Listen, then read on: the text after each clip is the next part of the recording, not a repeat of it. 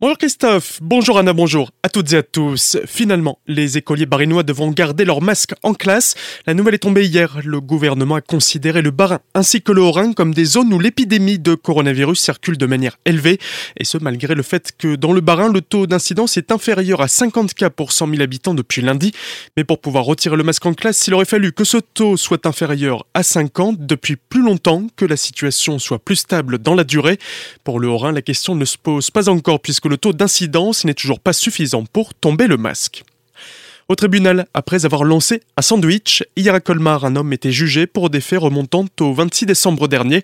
Après avoir fait ses courses, il s'aperçoit que son sandwich contient du porc et retourne au drive pour un échange, ce qui lui a été refusé puisque le produit était conforme à la demande. Le client a alors jeté son sandwich sur la tête d'un employé. Le manager arrive pour tenter de le sortir du véhicule. Il manquera de peu de passer sur le capot lorsque l'homme porte en trombe. Il a été condamné à 300 euros d'amende mais relaxé pour violence avec usage d'une arme.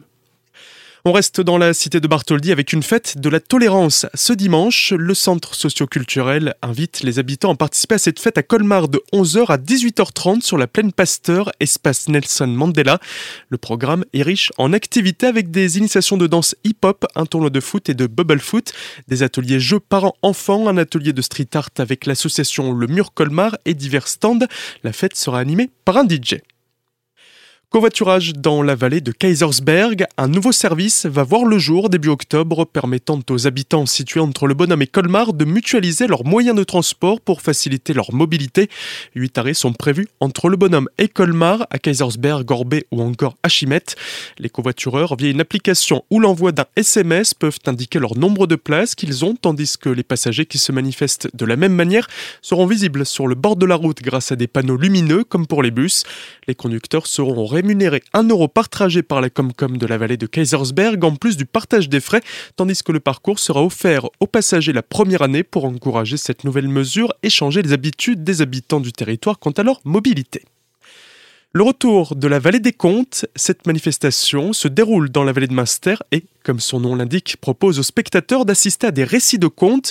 Son inauguration aura lieu ce soir à 19h à l'auberge du Bronkoff de Metzeral avec un spectacle de vitz, de blagues entièrement en alsacien. Demain, deux spectacles pour enfants l'après-midi ainsi qu'un autre pour adultes dans le week-end. La programmation complète est à retrouver sur la page Facebook de la vallée des Contes.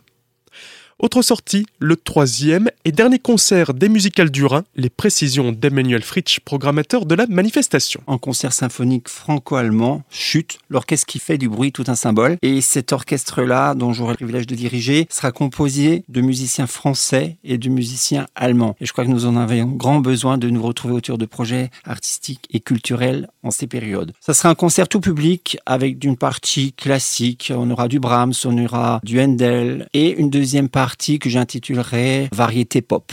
Donc tout le monde va s'y retrouver, du plus petit au plus grand, avec euh, une heure et demie de vrai bonheur, je l'espère. Ce concert aura lieu ce dimanche à 16h à la salle des fêtes de Wolfganzen. Plus d'infos sur le site de la Comcom du pays Rhin-Brisac qui organise les musicales du Rhin.